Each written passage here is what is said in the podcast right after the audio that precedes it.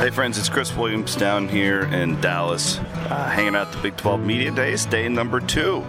Uh, yesterday, I caught up with Breece Hall, Iowa State's stud running back, Heisman Trophy contender. Uh, we'll play that interview for you here in a minute. First of all, I want to thank our sponsor, the Iowa Clinic and the Iowa Clinic Men's Center. 2020 was a trying year for many, but now hopefully you're getting back to normal. It's felt kind of normal down here. I mean, still got to wear a mask like in an Uber and stuff like that, but it, for the most part, seems normal. A few reminders from our friends at the Iowa Clinic. They encourage everyone who is 12 and older to get vaccinated. Also, get you and your child's annual wellness visit scheduled. Don't put off preventative care, colonoscopies, mammograms, just to name a few. Back to school coming up, believe it or not. Don't just take care of those kiddos, take care of yourself. Be a man, go to the doctor. You can call 515 875 9000 today to schedule your appointment or go to the iowaclinic.com. Super easy to manage all of your appointments right there from their website. Right, I caught up with Breece yesterday. I'm going to have a long column on Breece and like the evolution of Breece Hall coming up. But uh, this was a semi short interview with him because he had to get to like ESPN because he's a big shot now. But here it is a quick conversation I had on Wednesday with Iowa State running back Breece Hall. All right, Breece. Well, it's um, I guess first of all, what was it like walking back in this building? You didn't. You, you guys had a tough one, I guess, the last time you left. Did you think about that at all when you got here today? Uh, no, it didn't really hit me till we like got on the field. I was like, oh yeah, we did play here, like, so I wasn't really worried about it. But it's been good to get out here and be around some of the guys, you know, talk to some of the coaches, and you know, have some of these fun interviews. Like everything, everything's been real fun.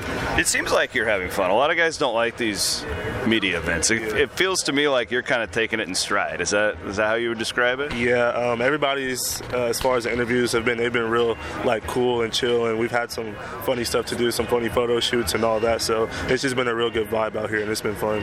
All right, so talk me through your off season. You had a, you had a great year last year. What have you done?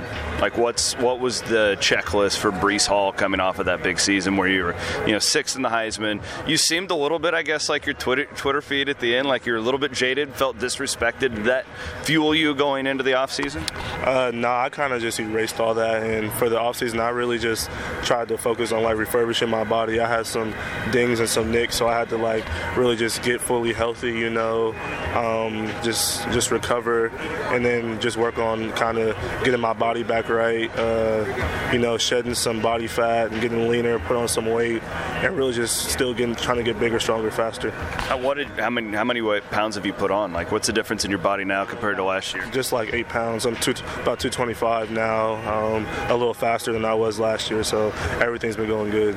The, let's talk about the rest of the running game as a whole. I mean, the offensive line last year had they were dinged up, but they protected. You know, they did a really good job for you going forward. But it seems like that group need more depth this year.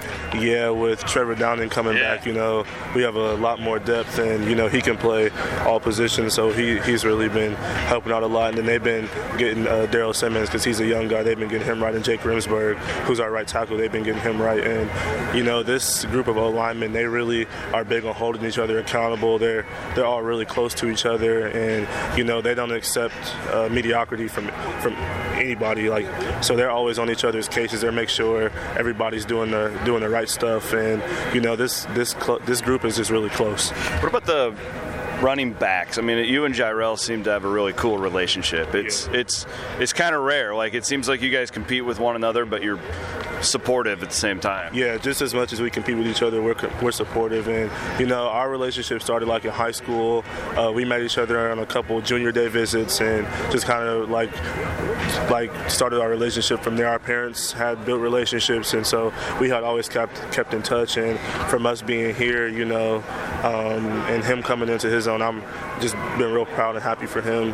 Uh, just because some of the just to see some of the strides he's made, and then with our young guys, Deon Silas and Eli Sanders, you know, and uh, one of the another veterans, Roy, Roy Walling. Like we just like our our room's real real close knit, real tight, and you know it's a lot of fun to be just to be around that group of guys. It seemed too like Jirehl at the end of last year was getting more opportunities coming in on third down, doing some passing game stuff.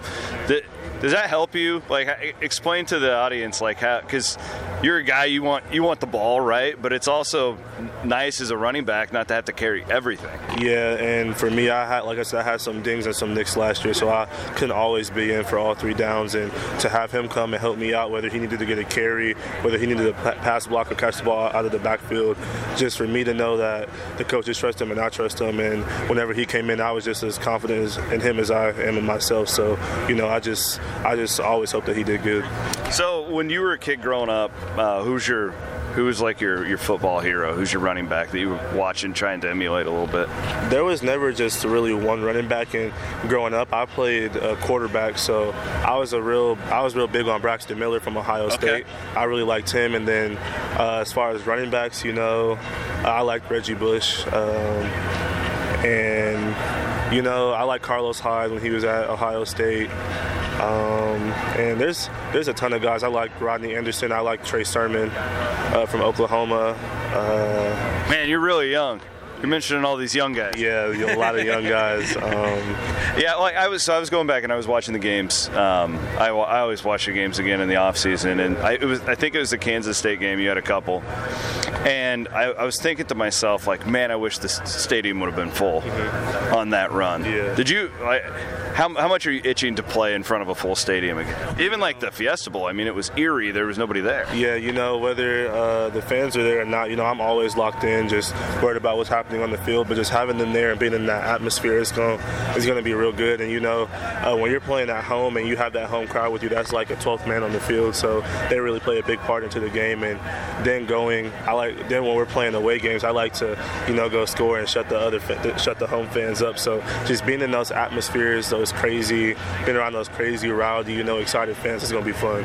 What's something um, that you're? Give me like a like a personal goal that you might have for this upcoming season? Um, just to be the best Breece Hall I could be. You know, I don't really care about the individual stuff because I know that if our team's doing good, then all that individual stuff's going to come with that too. Team wise, though, is it to get back here and win the championship? I mean, is that is that all you're focused on? Yeah, for sure. Just we're just focused on making that stride, getting over the hump, and progressing. And if the Big 12 championship comes with that, then that's what it is. And you know, we're not really focused on the outside noise. We're really just focused on the expectations we have for ourselves and of each other. It is interesting though, because um, you know we come down here, and it's a little bit like um, people are expecting you guys to lighten up a little bit. Like, I, you know what I mean? Like, does it? Do you feel that? Like, does that?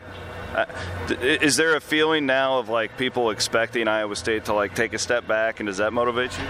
Uh, not at all, because you know, week in and week out, we're still gonna play with that chip on our shoulder, and uh, we. Yeah, that's that. the interesting part, because you guys have always been the underdog, right? Yeah. And now, like people say that we're the hunted, but we don't feel like that. Like we still feel in some ways that people don't take us serious. You know, even though we we we had like some big wins last season, we feel like we still have a lot to prove, and you know, we we just want to maximize our full potential. Who's a couple of young guys that are freaks? fans that you keep an eye on, yeah. On our team? Yeah, maybe guys that you've seen working out or. Uh, TJ Tampa, freshman corner. Craig McDonald, freshman safety. Um, offensively, we got Jaylin Noel, a freshman receiver. I heard he's good. Yeah, yeah he's really good. Um, then young, another young guy, Daniel Jackson, from he's from Texas. He's really good. And then uh, Joseph Scates. I'm excited to see him this season too.